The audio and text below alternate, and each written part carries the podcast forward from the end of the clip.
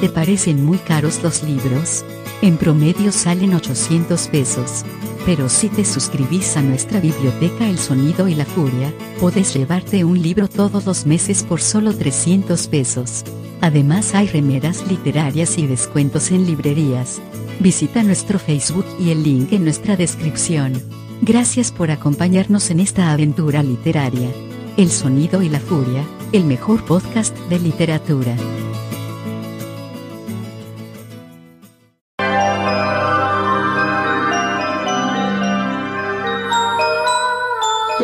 Es un cuento, contado por un idiota, lleno de ruido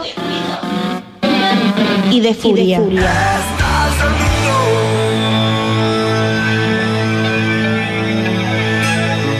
Que no significa nada.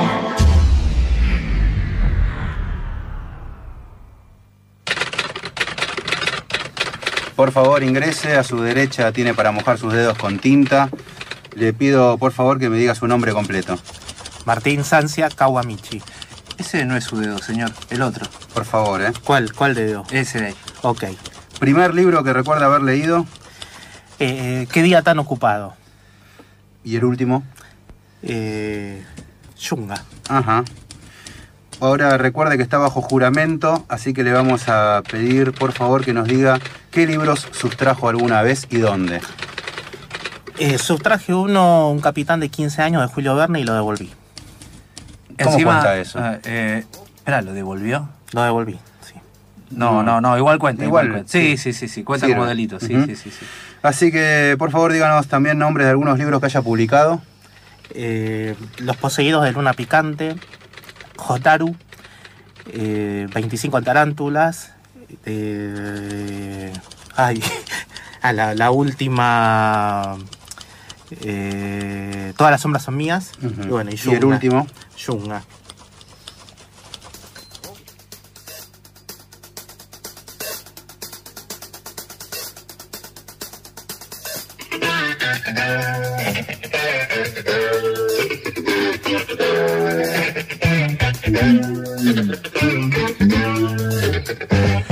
Muy bien, entonces puede hacer su ingreso. Martín, ¿cómo estás? Bienvenido a nuestro programa, por fin. Por fin, qué alivio, che, porque pensé que no podía entrar. Casi no te dejan entrar, Menos ¿viste? mal, sí. sí, sí, sí. Bueno, afanaste un poquito y lo devolviste, eso es lo Sí. que pasa. Sí, sí. Después me puse nervioso. ¿Y así todo que- vomitado te lo aceptaron? Sí, sí, Sí, sí. ah, bueno, sí, bueno, sí, porque le aceptaron el gesto. Vale, vale la intención, Dijeron-. Y lo tiraron, porque no le servía más. Pero dijeron, bueno, pero el gesto. Lo devolvió, por Sí, lo me menos. puse nervioso. Dije que el último libro que leí es Yunga y no, mentira. Ah, nos mentiste. ¿Cuál es el último que leíste? Eh, el último libro que. Es que estoy leyendo ahora. Sí, La habitación alemana de Carla Mariandi. ¿De quién? De Carla Mariandi. Ah, mira, no, Sí. ni idea. Ah, no. buenísimo. ¿Está funcionando? Ah. ¿Sí? Porque, porque viste que hay libros que van que vos decís, bueno, voy leyendo y está bueno, está bueno, está bueno, y termino con un final choto y decís, me quiero matar. A mí me dijeron, mira, esta es la novela del año. Ah, sí. Sí, y por ahora. Por ahora va, va- teniendo ese resultado. Sí, sí, sí. Contanos un poquito más que nada de vos, Martín. Eh, tenés una extensa cantidad, bueno, tenés varios libros publicados, mucho de literatura juvenil, ¿verdad? Infantil. Infantil, directamente. hasta ahora ninguno. ¿Cuál sería No. la diferencia? Eh,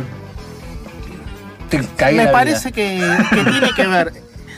eh, la literatura infantil para mí Sí. eh, está hecho para lectores y con personajes y, y la literatura infantil conserva la inocencia. Ajá. Ajá. Eh, en cambio, la literatura juvenil, los personajes de la literatura juvenil, el narrador, y está destinado a un público que si bien no es adulto ya empezó a perder la inocencia en la mirada del mundo. Es como un pasaje. Como un la- pasaje, sí, sí, sí. Ah, Hay bien. cosas, pero no tiene que ver ni con la crueldad. La literatura infantil puede ser incluso más cruel Eh, que, que la literatura juvenil. Pero eh, hay cierta ingenuidad que conserva la literatura infantil que a mí es la que más me gusta. ¿Y cómo Claro. llegaste a escribir para infantil? Eso fue por, por error. Eh, sí.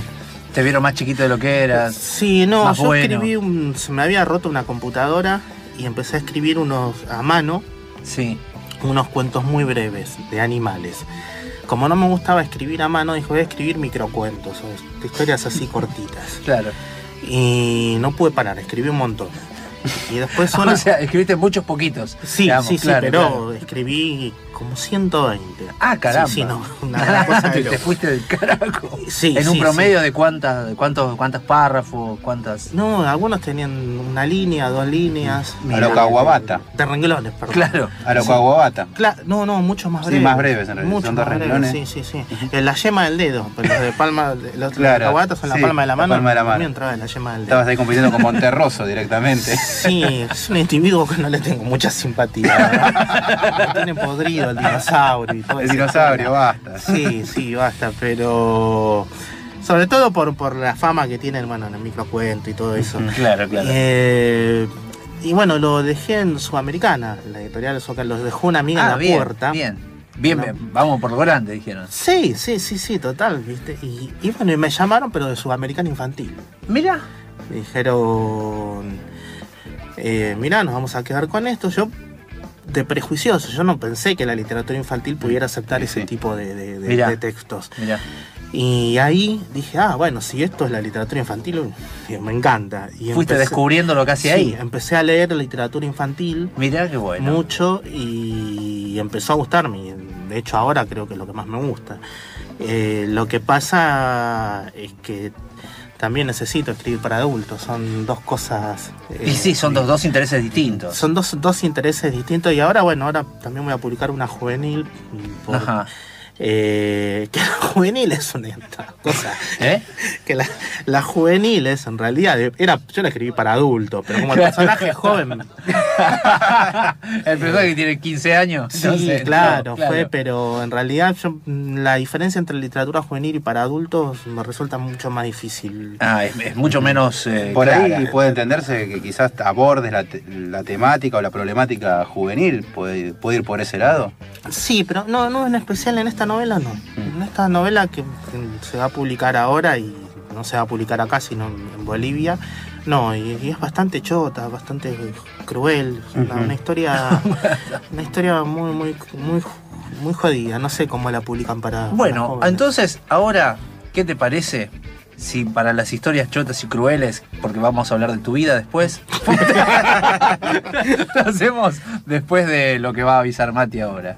Ok. Mira como tiro la pelota yo.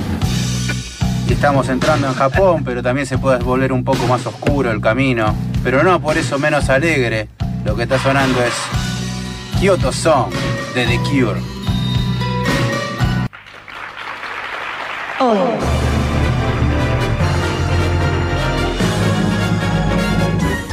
En el sonido y la furia te presentamos el libro de la semana.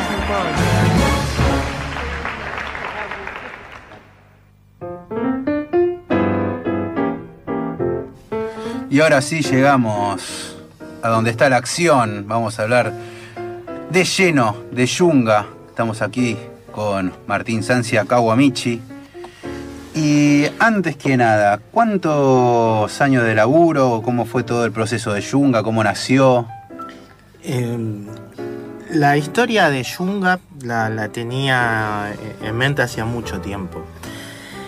Eh, en realidad yo tenía en mente la, la- historia de un, un hombre que se le muere la mujer, lleva tres, no, no puede llorar, lleva a su casa tres muchachas para que lloren y se vayan turnando y en la casa eh, no haya un momento, eh, un segundo de silencio. Siempre tiene que estar alguien llorando en cualquier rincón de la casa.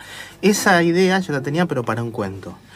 Y la empecé a hacer... Que es algo de una temática muy japonesa, por otro y lado. Tendría, sí. ¿No? Sí, a mí me parecía que sí. sí, sí, A mí sí, me sí. parecía que podía tener una... un- En una- esas historias casi ridículas, pero Claro. no, y a la vez No, trágicas. más relacionada con la tradición, que la tradición japonesa es de 5.000 años. Nosotros Estábamos hablando hablamos. antes, ah, ahora te dejo terminar, perdóname, es que es, eh, es un libro más, más japonés que, que Murakami.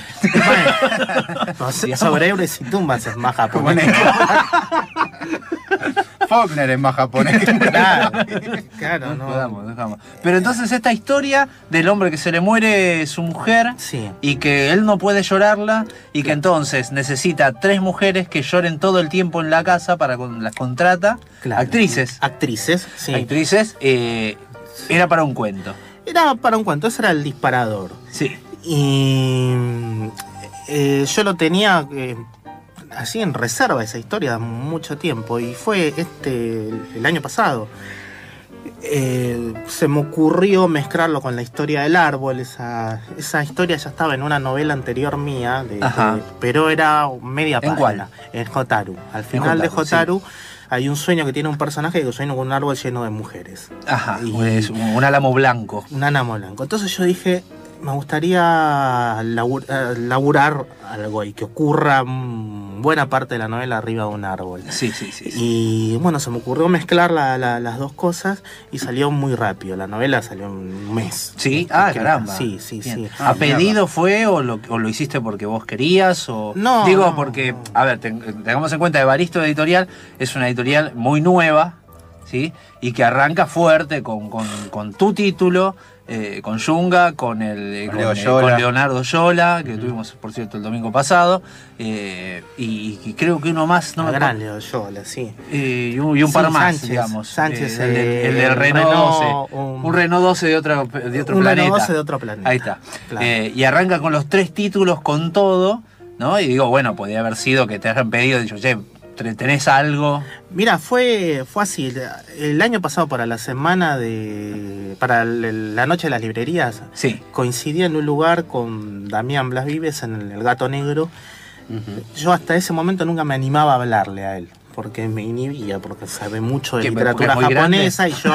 No, pero es un tipo que sabe mucho Sí, sí, y, sí, y yo sabe había escrito Jotaru y no, no sé ni una quinta parte, no, no sé ni un 5% de lo que él sabe de literatura japonesa. Y yo no quería que leyera Otaru.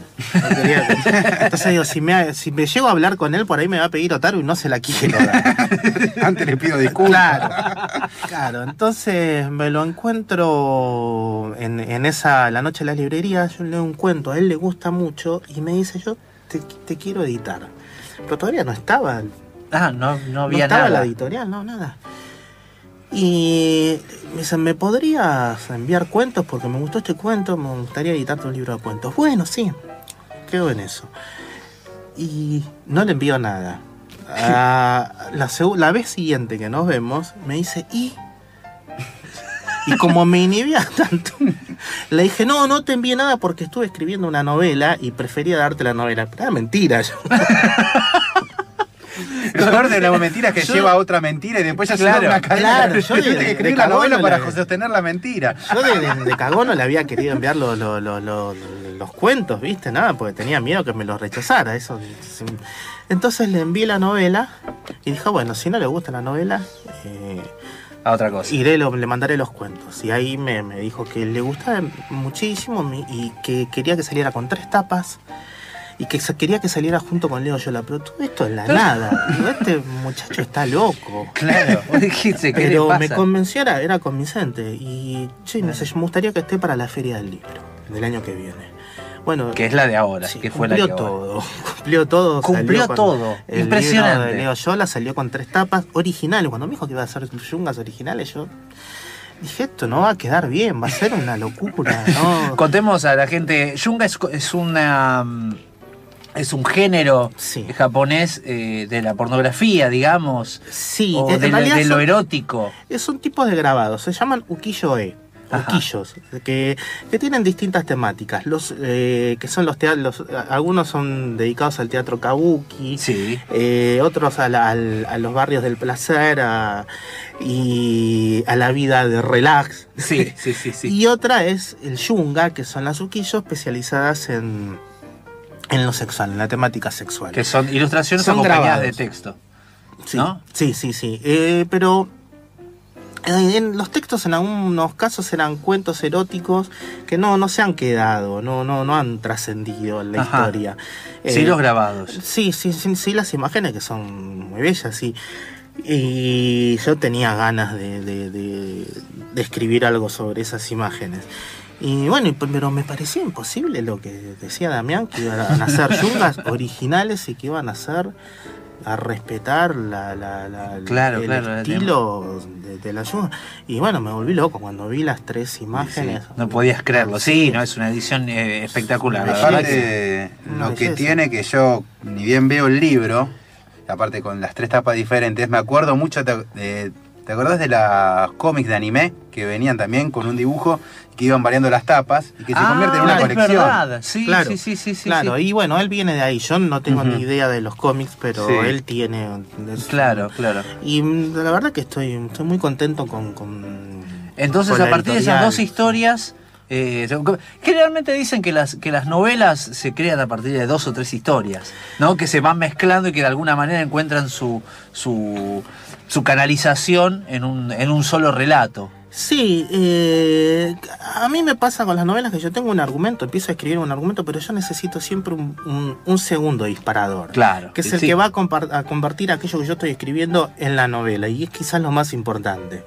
Puede ser la historia que me interese mucho, pero yo voy avanzando. Una vez que aparece eso, ya no puedo parar. A veces aparece antes de empezar a escribir, pero, y, pero es la segunda instancia de una idea. Digamos, claro, eh, claro, la que, la que surge en todo. Claro. ¿Y cuál es, eh, vamos a preguntarte lo obvio, estamos en Argentina, bastante lejos de Japón, ¿cuál es tu, tu fetiche, tu, ¿cómo se le dice? Eh, tu jeite con, con, con el Japón. ¿Qué, ¿Cuál La- es las.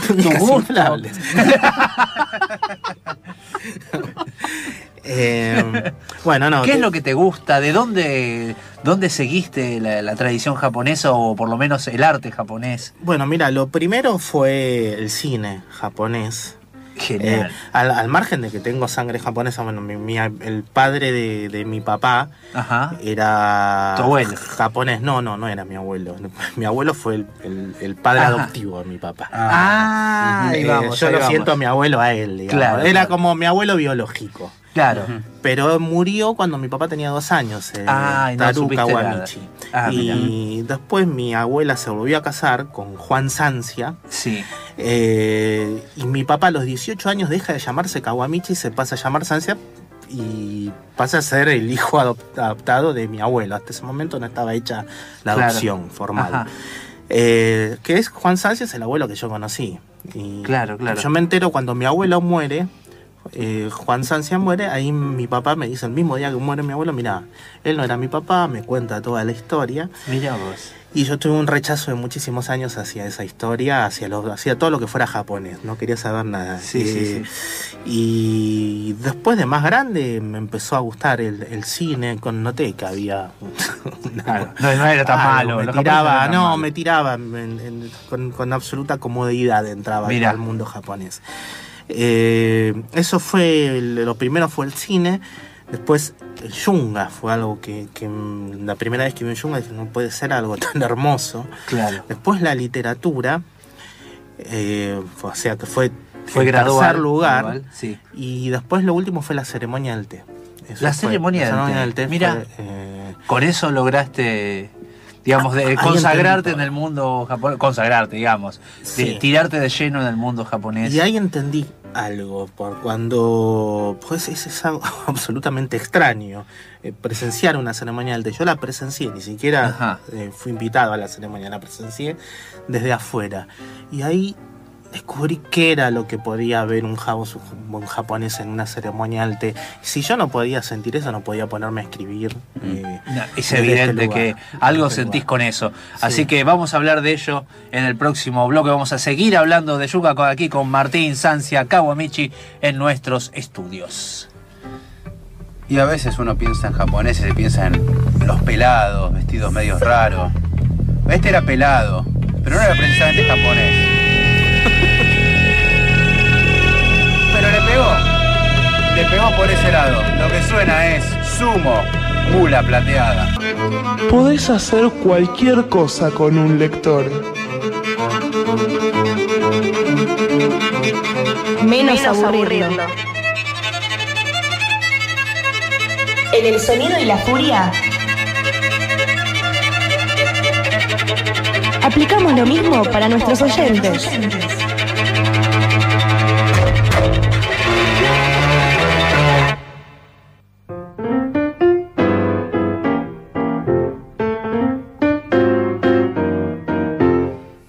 Seguimos acá en el Sonido y la Furia. Estamos, estamos aquí con Martín Sancia Kawamichi presentando su libro Yunga de editorial Evaristo eh, o Evaristo Editorial. Evaristo Editorial. ¿No? Evaristo Editorial, es el nombre, porque es Ah, el nombre. es Evaristo Editorial. Ahí está, perfecto. Eh, una de las primeras cosas que, que- que nos llamó la atención con Matías eh, es el cuidado que tenés con la palabra. Es, es algo apabullante, podemos decir. Es apabullante el cuidado que tenés de la palabra, el trabajo sobre las oraciones y el, y el cuidado en, eh, en la cantidad de imágenes sensitivas que hay en la novela. Eh, todo, tiene un, todo tiene un adjetivo de color o todo tiene un adjetivo de, de sabor, de olor, ¿no? Todas las cosas, ninguna que... eh, y en ese trabajo se nota también lo... Ahí está, digamos, como lo- la cultura japonesa que uno, que uno conoce o que Sí. identifica, ¿no? En ese tipo de trabajo de la palabra Sí. y de lo sensitivo. ¿Cómo, cómo laburas eso? ¿Cómo, cómo lo pensaste? Eh, ¿O te sale solo? ¿Escribís siempre así? ¿A los chicos también les que escribís eso? No, no, no, pero mira, yo pienso el estilo como si fuera un personaje. Ajá. Eh, A los Henry James. El, narrador es el primer personaje. claro, pero la prosa para mí es un personaje. ¿Viste cuando vos creás un personaje y ya eh, lo conoces y, y las- le- le- todo lo que haga ese personaje te va a salir Sí, natural? Ya casi se arma solo. se arma solo. Eh, Yo pienso de esa manera, para mí lo... lo- con esto hay un montón de discusiones, con, con, eh, Eduardo Goldman, que es un autor que yo admiro mucho y que escribió quizás la novela argentina que más me gusta, que es... ¿Cuál? eh, eh, él, él tiene... Él dice que la novela son los personajes. Él escribió el último chiste de Gran Jacobi, que Ajá, yo te sí. puedo asegurar que es una novela, no, no, no se puede creer lo bellísima que es esa novela. Y la cantidad de recursos que utiliza, es un- una, una novela enorme. Y eh, que debería ser un grande, Eduardo. Lo que pasa es que bueno, se tira un poco abajo, no, no. Eh, es un grande, digo, pero debería ser más reconocido. Eduardo me dice, la novela son los personajes. Y yo, bueno, para No. mí, la novela es, es, es la prosa, es el estilo, es la escritura, es la voz. Es el narrador. Es la voz. A mí me parece que la voz, eh, cuando me preguntan, por ejemplo, lo, lo de la verosimilitud, Sí. eh, yo creo que la verosimilitud, si funciona la voz, esa voz va a ser, va a ir sugiriendo la acción. Y la acción va a ser verosímil por... eh, Porque está dentro de un universo que funciona, por defecto, claro. Claro, porque la voz es lo que... Vos sabés que lo ver- de lo verosímil fue lo que menos me preocupé cuando leí la novela. No sé, no sé vos, Mati. Sí, Yo no, no. no me pregunté eso. En ningún momento poquito- me pregunté eso. Claro, eso yo no le tengo miedo a eso. Yo quiero meter un, una- yo quería meter creía que la voz me autorizaba a poner monos, a poner Claro, los monos asesinos, arriba. esos, los. eh, Que pobrecitos, son re buenos son monos. No, no, no. Sí, no, no, no son tan bravos como yo los Contamos pinto. que la escena esa es eh, el grande, es, es un prestamista, ¿no? Que para, pa- para que mm, el, el- su deudor le pague, le cobra con que le traiga a sus tres hijas y él las hace subir a un árbol, amenazadas por tres monos, y, y él... Los monos son como los guardias. es como Claro. una especie de guardia y él las va, las va torturando a estas mujeres Sí, no las deja bajar. y no las deja bajar, claro, y va creando imágenes ahí, digamos, vivas, en las que él se inspira para dibujar los grabados. No, esto es arte, ¿no? Y el costo del arte. Hay, hay unas temáticas muy fuertes en eso. Pero bueno, me decías que entonces el narrador es el que te construye toda la historia Sí, para vos. Sí, sí, sí, sí. Yo antes, antes laburaba mucho un argumento, me importaba mucho la, la- la historia y la verdad que no me funcionaba. Tardaba mucho más en escribir una, una novela.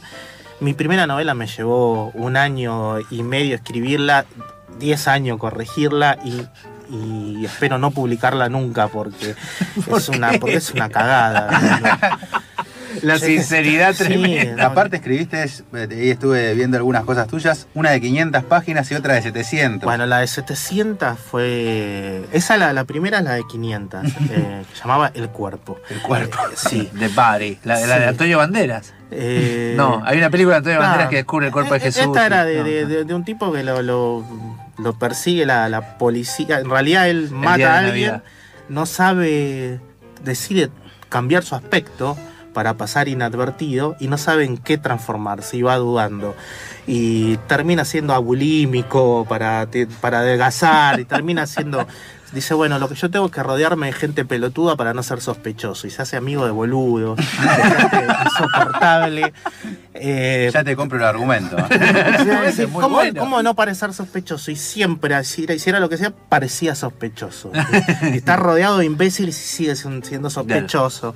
Eh, bueno, esa no. Se hace deportista. Después la de, la de 700 páginas fue una, una demencia, esa, una novela de amor. Ajá. La, ahora la, la reduje, quedó en 400 páginas. Esa sigue en carrera. Sí, sí, sí, es una novela, esa también fue, es una historia sencilla, la, la historia de 20 años en una pareja eh, que termina con la muerte de ella, pero se dice desde el primer momento. Ah, bien, bien. no hay bien. Ah, bien. demasiado, no hay demasiado, demasiado argumento. Casi como el amor en tiempo de cólera de García Márquez. Estoy Yo pensé, pensando. yo pensé en el túnel. Ah. En el túnel. También. de- Claro, no. de Sabato. Es muy, muy, muy triste y me hizo muy bien esa, esa novela eh, escribirla, pero también fue, se te en una época de mi vida donde, donde, donde yo estaba un poco loco de la cabeza y Claro. imagínate Ahora que- no, claro. claro. No, ahora estoy ahora más, no, más- ahora más no. tranquilo, más sedentario. Pero contame bien. Igual eh, veo que para narrar no tenés problemas. Eh, no, no, no, en cuanto a... Ahí cuando empezás, le das. Sí, sí, sí, sí, sí, sí, pero en, en esa época tenía otra, otra idea de lo que yo quería hacer de la literatura.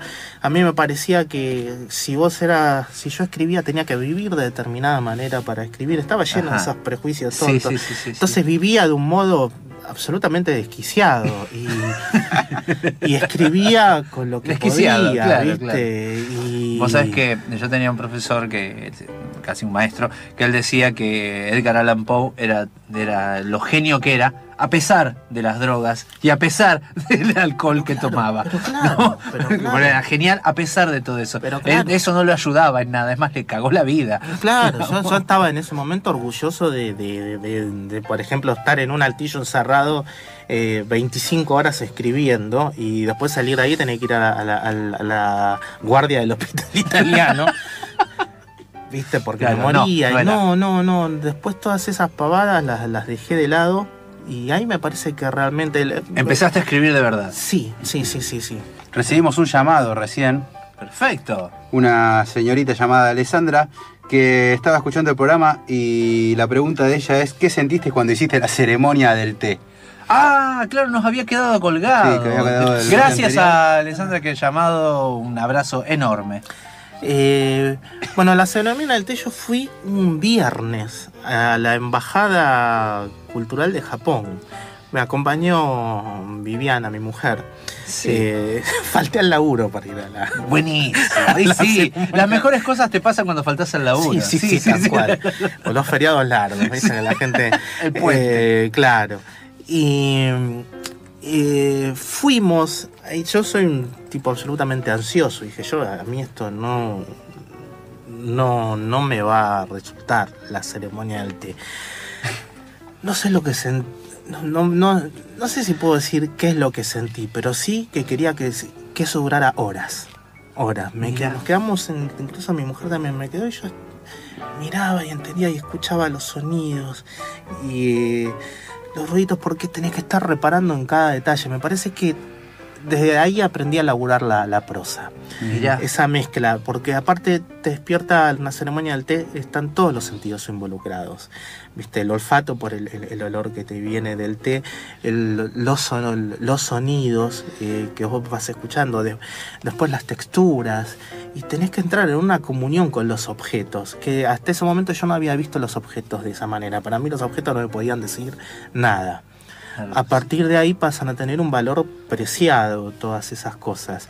Eh, y dije, bueno, si, yo puedo mirar el mundo, la escritura desde este lugar, me parece que voy a poder escribir una novela de este estilo japonesa como lo que yo necesitaba escribir. Pero eh, fue para mí hermoso. El- por ejemplo, en la ceremonia del té hay que tener una distancia que ya está Predeterminada. determinada de arrojar el agua. ¿Por qué? Porque esa es el- el- el- la manera en que el agua va a caer y va a crear el mejor sonido. ¿no? Ah, es una búsqueda de Claro, sonido. es decir, sonoro. lo tenés que tirar de esta distancia porque el sonido es mejor que si lo tiras un poquito más arriba o más abajo. Entonces tiene que caer de acá.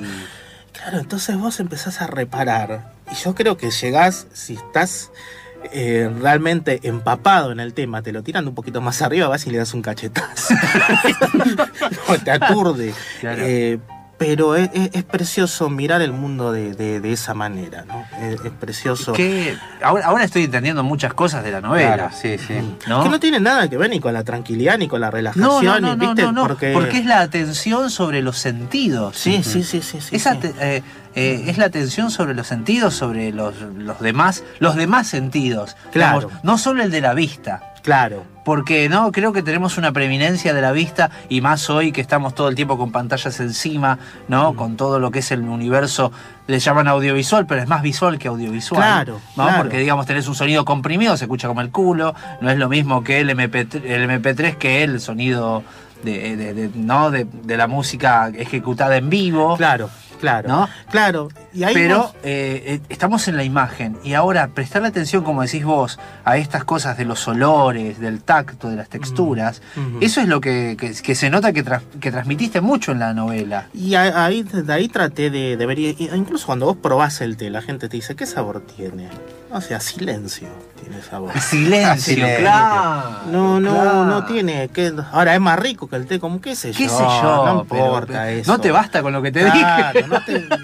¿Qué es? O sea, anda ahí, comprate un té, dejate usar la pelota si querés algo rico. La ceremonia del té no es para preparar algo rico. Claro. Es otra cosa, es otra cosa. Eh, que también, no sé, aparte es rico. No- no deja de pero es otra rico. cosa, porque hay pelotudos que van a tomar el té y dicen, eh, no es tan rico. Pero vos sos un tarado. Es verdad. ¿Qué fuiste claro. a tomar algo rico? Andá a comerte una hamburguesa, que va a ser más rico que un té. Eh, Entonces, no, no, no, no pasa por ahí la ceremonia del té, no, no es la función hacer un té rico. ¿Sabes qué? Siempre cuando, cuando veo, volviendo al- por ahí a estas influencias que vos tenés de las películas, ¿no? Y, y cuando eh, contraponen el mundo occidental con el oriental, nos damos cuenta de este tipo de estupideces que tenemos los occidentales, ¿no? Eh, el estar apurados, el, Claro. el no disfrutar nada, el creer que todo pa- palo y a la bolsa es suficiente. Sí, y pero también tenemos el prejuicio de relacionar lo otro con la calma. Sí, Es verdad, sí, yo estaba también, pensando en también. eso justamente. No, no, el otro día me hicieron un reportaje en una revista, en un diario japonés, y me hablaban de que yo trataba el lado B de la cultura japonesa, que no hablaba de la, de la paz japonesa, yo, jamás vi paz. De la paja. Claro, Claro, Claro, claro. Claro, yo no jamás eh, no me no, veo una mirada tranquila en un japonés. Una cosa Preguntar a los samuráis, Sina. Pero Claro. aparte tienen un idioma, vos sabés que hay algo que yo de haber visto muchos animes y mangas y estas cosas, eh, cuando vos escuchás las voces originales, son fuertísimas. Sí. Son muy ligadas, eh, o Sí. sea, sonoramente, están muy parecidas al alemán, ¿no? Es como un grito, casi. No hay nada de suave. en No, eso. no, no, pero aparte que la tranquilidad el- el- y el, lo- seguir un ritual, por ejemplo, eso no tiene nada que ver con la paz. Por, por ejemplo, cualquier psicópata tiene sus rituales y es silencioso y puede pasarse un año sin hablar con nadie. Eso no lo hace un tipo Lo que sí. Claro. noto y también veo en- eh, que está reflejado en tu novela es que si hay una figura de respeto y están muy claros los roles, ¿no? El amo, los Sí, ser- sí, los- claro, la claro. gente que le sirve y demás, eso sí. Que no está bueno eso. No, no, no. No, no, No, no, además porque, por además porque la, eh, postura también tan eh, superior en la cultura del hombre y la mujer que está por debajo. eso iba a decir. Claro, eh, claro, ¿no? claro. El- No, Japón tiene, tiene El abuso de la mujer es muy fuerte y mujer. eso es Sí, y sí, eso sí. eh, eh, eh, digamos te estremece. Sí, sí, Se estremece, sí, en la lectura de Junga uno se da cuenta que a la vez la mujer para desear tiene que matar, ¿no? Es como que termina en ese tipo de, de- de conclusiones Sí, y no sí, hay un sí. deseo bondadoso. Sí, No. lo que tenían lo- lo- los japoneses que, que me gustaba, a diferencia de Occidente, es que la mujer sí gozaba de- de- de- del placer, del, del sexo. Antes, digamos, eh, yo tenía una vis- visión absolutamente desprejuiciada de lo sexual hasta que se junta con Occidente, que es a partir del siglo XIX. digamos, Claro, 1850 claro, cuando, pico. cuando entra. Y, y está la era victoriana y toda la historia. sí, sí. Hasta ese momento se gozaba de, de- de- se- de- por ejemplo, en el Yunga están todos los personajes están muestran los genitales, pero están cubiertos con kimono. Siempre tiene. Porque la belleza, el erotismo pasaba por el kimono. Porque la desnudez era algo más- muy común. ellos. Claro. Ellos estaban en, en los baños públicos donde se bañaban hombres y mujeres juntos, se veían desnudos, digamos, no, no tenía ese valor. La belleza era en las telas y en los dibujos del Y kimono. en la genitalidad, Y las la piernas genitalidad. abiertas, que, que vos era algo Claro. que no podías ver en, en- En un baño público. en un baño público. Por eso, si hubiera sido ese erotismo sugerente de Occidente, digamos, no, no lo calentaba un japonés. Claro. ¿Entendés? Si Claro. era lo que veía todo el tiempo. Una mina, porque mucha gente, a mí no me gusta pensarle esta novela como erótica. ¿Sabes que hay algo que me pasó? eh, una, una de las cosas que siempre digo que me pasó con tu novela es que está tan bien escrita, escrita en cuanto a, a gramaticalmente escrita, los recursos literarios escritos, que la perversión en algún momento no te molesta. Ah, Y hay una perversión de la puta que lo Sí, parió. no, no, hay es que, digamos, no es que digamos, caes en cuenta de que estás leyendo Pero el algo que es ritmo de la narración te lleva a que no te impacte tampoco. pero que no te impacte o que de alguna manera pase como casi natural en ese, ¿no? En ese En universo contexto. que planteas. sí, sí, es que si no, si, si, si eso escandalizan, a mí me parece que no podés seguir la novela. eh, Les- se cortan entre Se ellas la lengua. Sí. a ver, Sí. digamos, un- en una escena donde se corta, la- ¿qué seguís después de eso? Claro, no. Si vos no lo haces pasar bien, digamos, ¿cómo se continúas una novela después de eso? Sí, claro, se cortaron sí. la lengua, Sí. dale.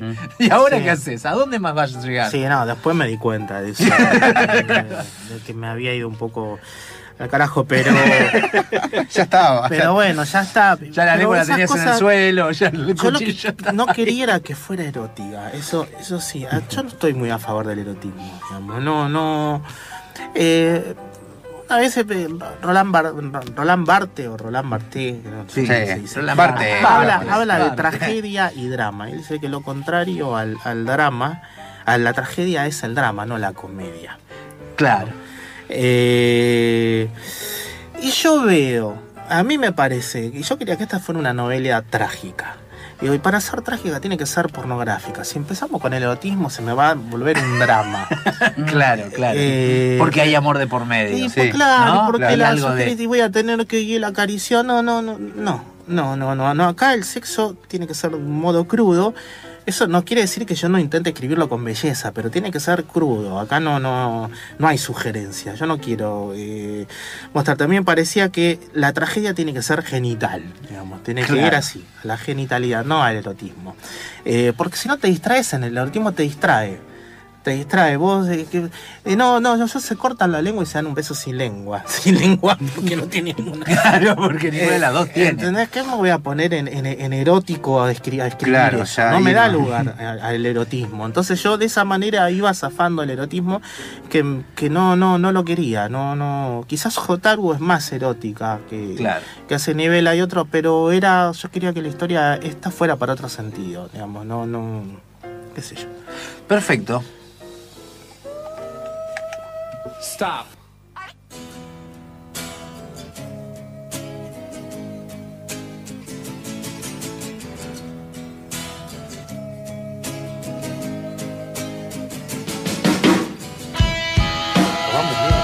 Y nos estamos despidiendo ya este, con nuestra cortina de Pixies que me enteré que te gusta mucho, Sí, Martín. sí, te gustan mucho los, los- los Pixies. Eh, el gordo está muy bien, diría. un- Vino Leo Sabatella una vez acá, si lo conoces, un Sí. escritor. Bueno, y él, y él dijo, qué bien que está el gordo. Él viene al programa nada más para escuchar Pixie. Claro, viene para escuchar Pixies y adicta. Es un genio. lindo, adicta. Qué lindo. Así que, eh, bueno, estábamos, eh, tenemos que agradecer primero, antes de Siempre retirarnos. estamos en una semana muy de galerna. Ah, que- claro, hay que avisar de eso. Como- gracias a toda la gente que vino al evento. Al evento en la COP, que presentamos tres libros de galerna. Y de paso ligamos un libro extra, que es el de Sebastián Pandolfelli, Diamante, recién, recién, recién editado. Casi ni Creo salió. que ni Pandolferi lo tiene. No, no, ni, ni llegó a las librerías todavía. Así que lo tenemos Ah. nosotros y bueno, Todavía vamos no a lo terminó de escribir, Pandolferi. Claro, es más, creo que ahora venía a terminar un par de líneas más que le faltaban y lo tenemos acá nosotros.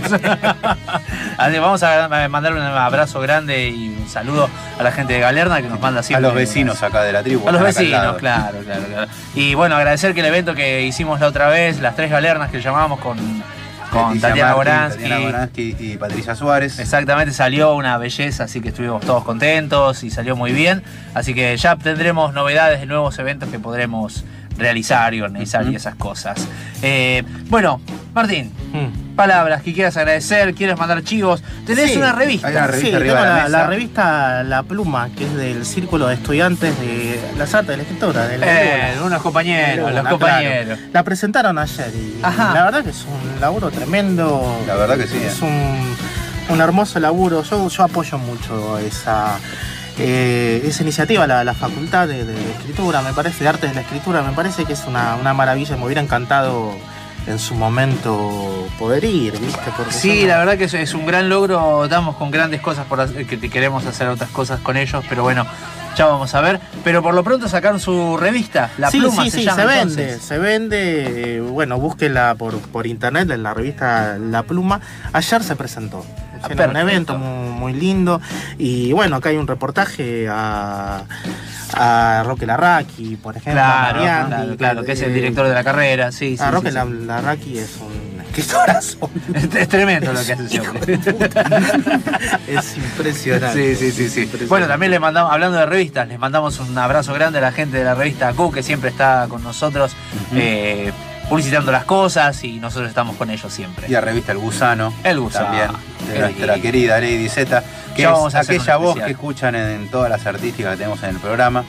Tal cual, tal cual. Así que bueno, Martín, palabras para tu gente, tus oyentes, algo que esté. ¿Qué, qué, qué seguís con, con Zunga? ¿Cómo sigue? algo. Segunda edición ahí. Segunda edición, sí. Vamos, Bien, sí, sí, aparentemente, bravo. bueno, ya está, ya está por, por, Con nuevas tapas. por salir con nuevas tapas, sí, sí, sí. No sé cuándo va a salir, pero estamos, estamos en eso. Ya se está agotando esta eh, primera edición de nueve ¿eh? ejemplares. Muy, muy bien, muy bien. De sí, nueve, bueno, claro. Primera edición de nueve ejemplares, fue todo un éxito. 333, ¿no? Ah, está muy bien, está muy bien, está bien. Y, eh, y, bueno, después van a salir a fin de, de año, antes de fin de año, dos libros en Bolivia, eh, pero infantiles, que es algo, bueno, mi otro interés. Otro curro, El otro digamos. kiosco. No, no, no, no, no, no lo puedo ver de esa manera. No, no, No lo puedo. No, porque sabes que aparte no gano nada, no gano un mango con la literatura, salvo cuando ganas un premio, pero Ajá. que te dicen que todo que la literatura infantil vende. Sí.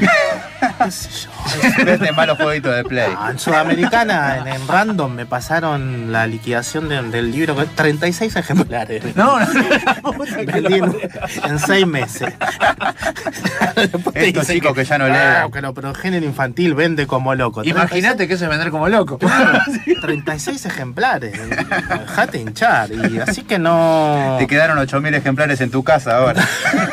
Claro, no, no, no lo veo. Bueno, y allá mm, la verdad estoy, estoy muy contento. Va a salir un libro de cuentos de policiales de, de Enigma y una novela que se llama Anchoa, que es quizás lo más fuerte que he escrito, pero bueno, sale No, después de esto que me diga lo más fuerte que escribiste, Es ya muy- si hubo lenguas muy- amputadas no me quiero imaginar dónde nos estamos metiendo. No, porque aparte está, está inspirada en un hecho real. eh, Ah. eh, Oh. Sí, está, está inspirada en un, en un hecho real, en algo que un amigo y yo le hicimos a otro y que no me lo puedo sacar de la cabeza. Y, y- y no, no cayeron presos por eso. No, fue una, una pavada, pero bueno, en, eh, en un momento le cambiamos a alguien un, un juguete a un chico por un mapa del tesoro.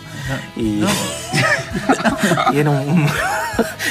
era, era un pibe que era más grande que nosotros, pero bueno, le faltaba un jugador. Él tenía 15 Claro. años, nosotros 8, y le, Claro, y le el cambiamos un mapa de tesoro, un yo-yo de estos taca que era carísimo. Sí. Y bueno, eh, por por una semana no pudimos salir a la calle porque nos quería matar.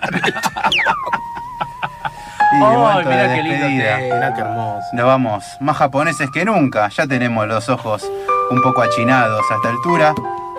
Y lo que suena es una belleza. Esa belleza que encontramos en el texto nos podemos ir aclimatando un poco. Hablábamos de los sonidos, de dónde te llevaban Lo que suena es Charlie García, de aquella, la hija de la lágrima, para mí, de su mejor trabajo. Pero discutible, nos vamos con Kurosawa. Eso fue todo por hoy. Gracias por habernos escuchado. Hasta el próximo episodio. El sonido y la furia, el mejor podcast de literatura.